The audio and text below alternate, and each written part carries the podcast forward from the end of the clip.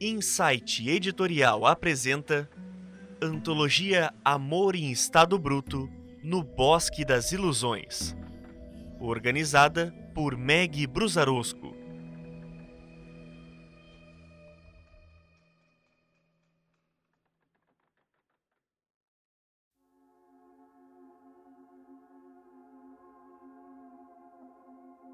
Uma outra fábula, por Ricardo Arcoli. Produção e narração: Pedro Branco.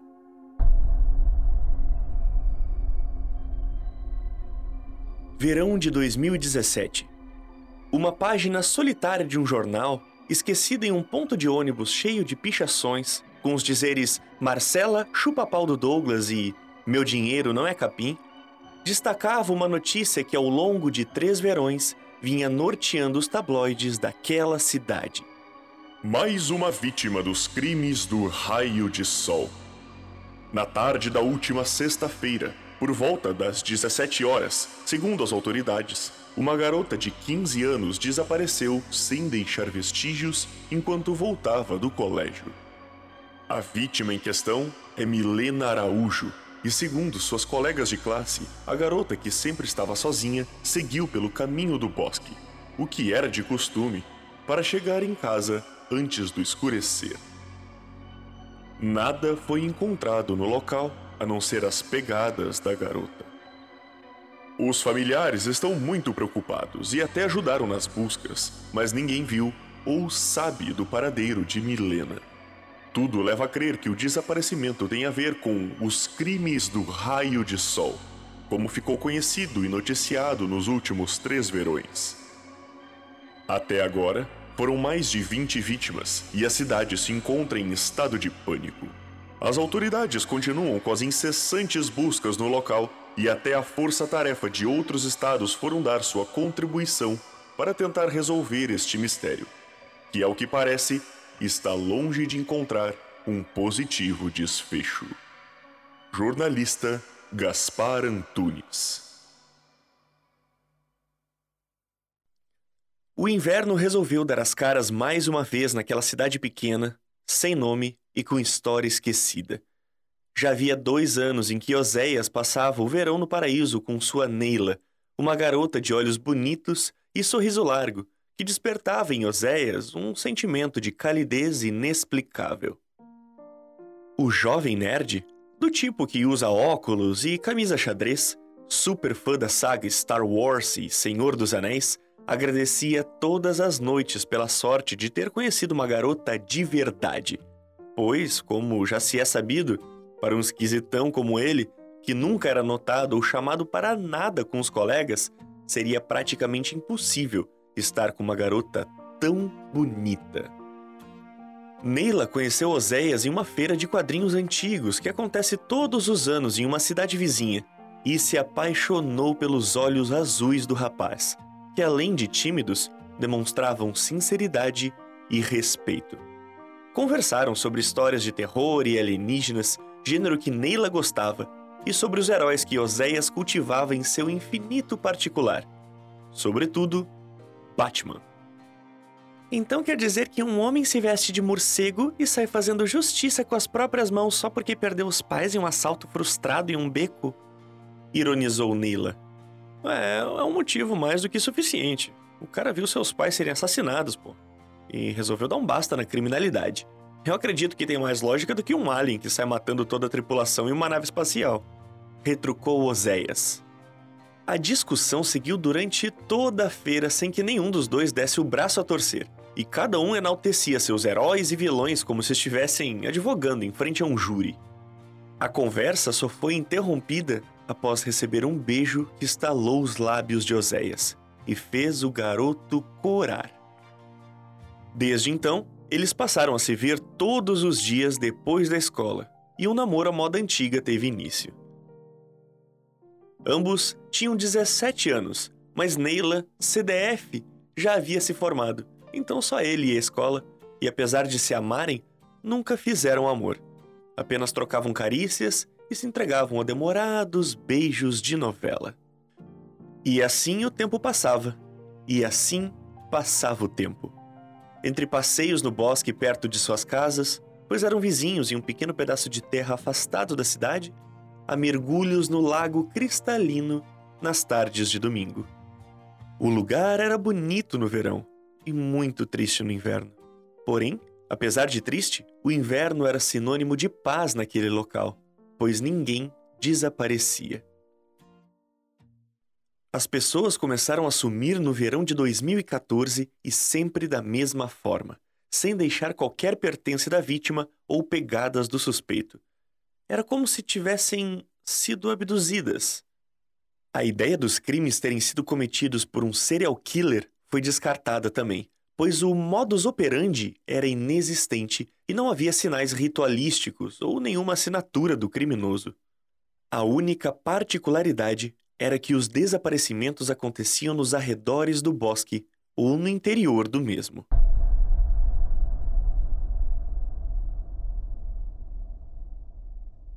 Quando as primeiras brisas geladas davam sinal de vida, a família de Oséias arrumava as malas e partia para a casa de uma irmã de sua mãe, que morava em uma cidade com clima mais agradável.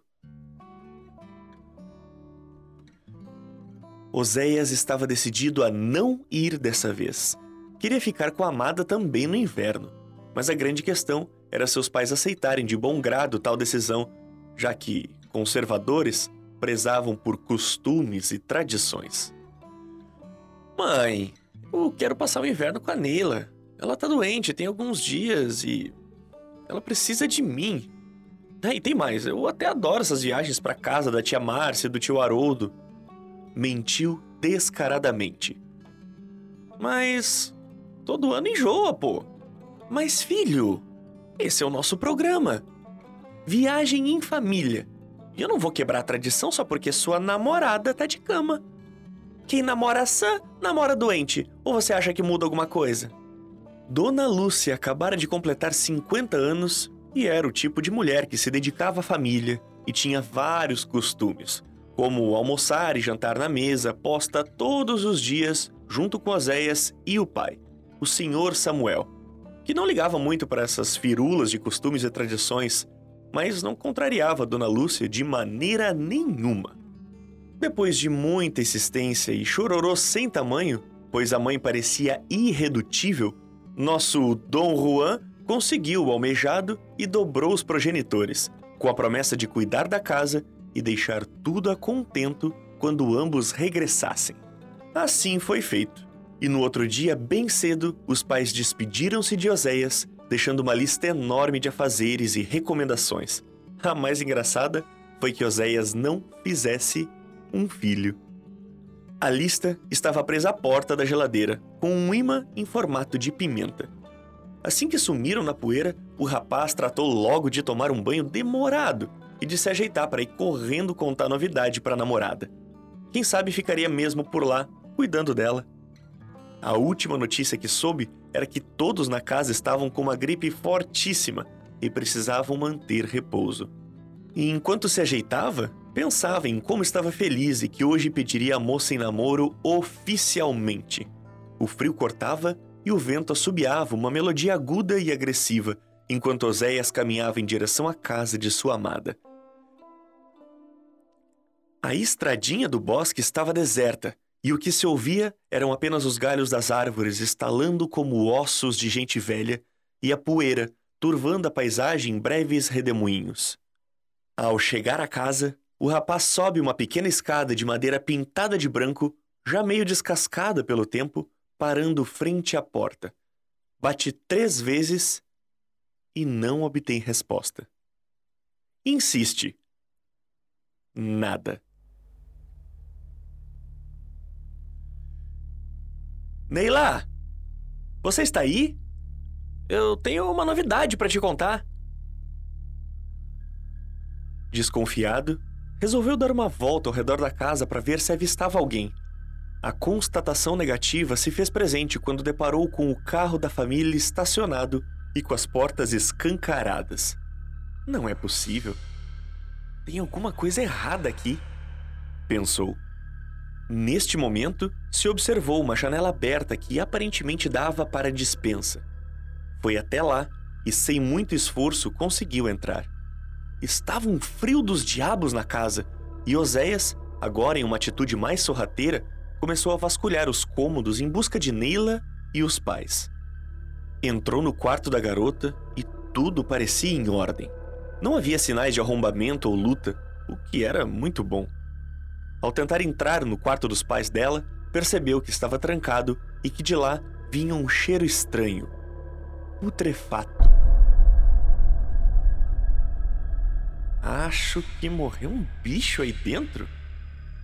Este pensamento deixou Oséias mais desconfiado e ele não hesitou em irromper dentro do quarto após alguns chutes certeiros na porta.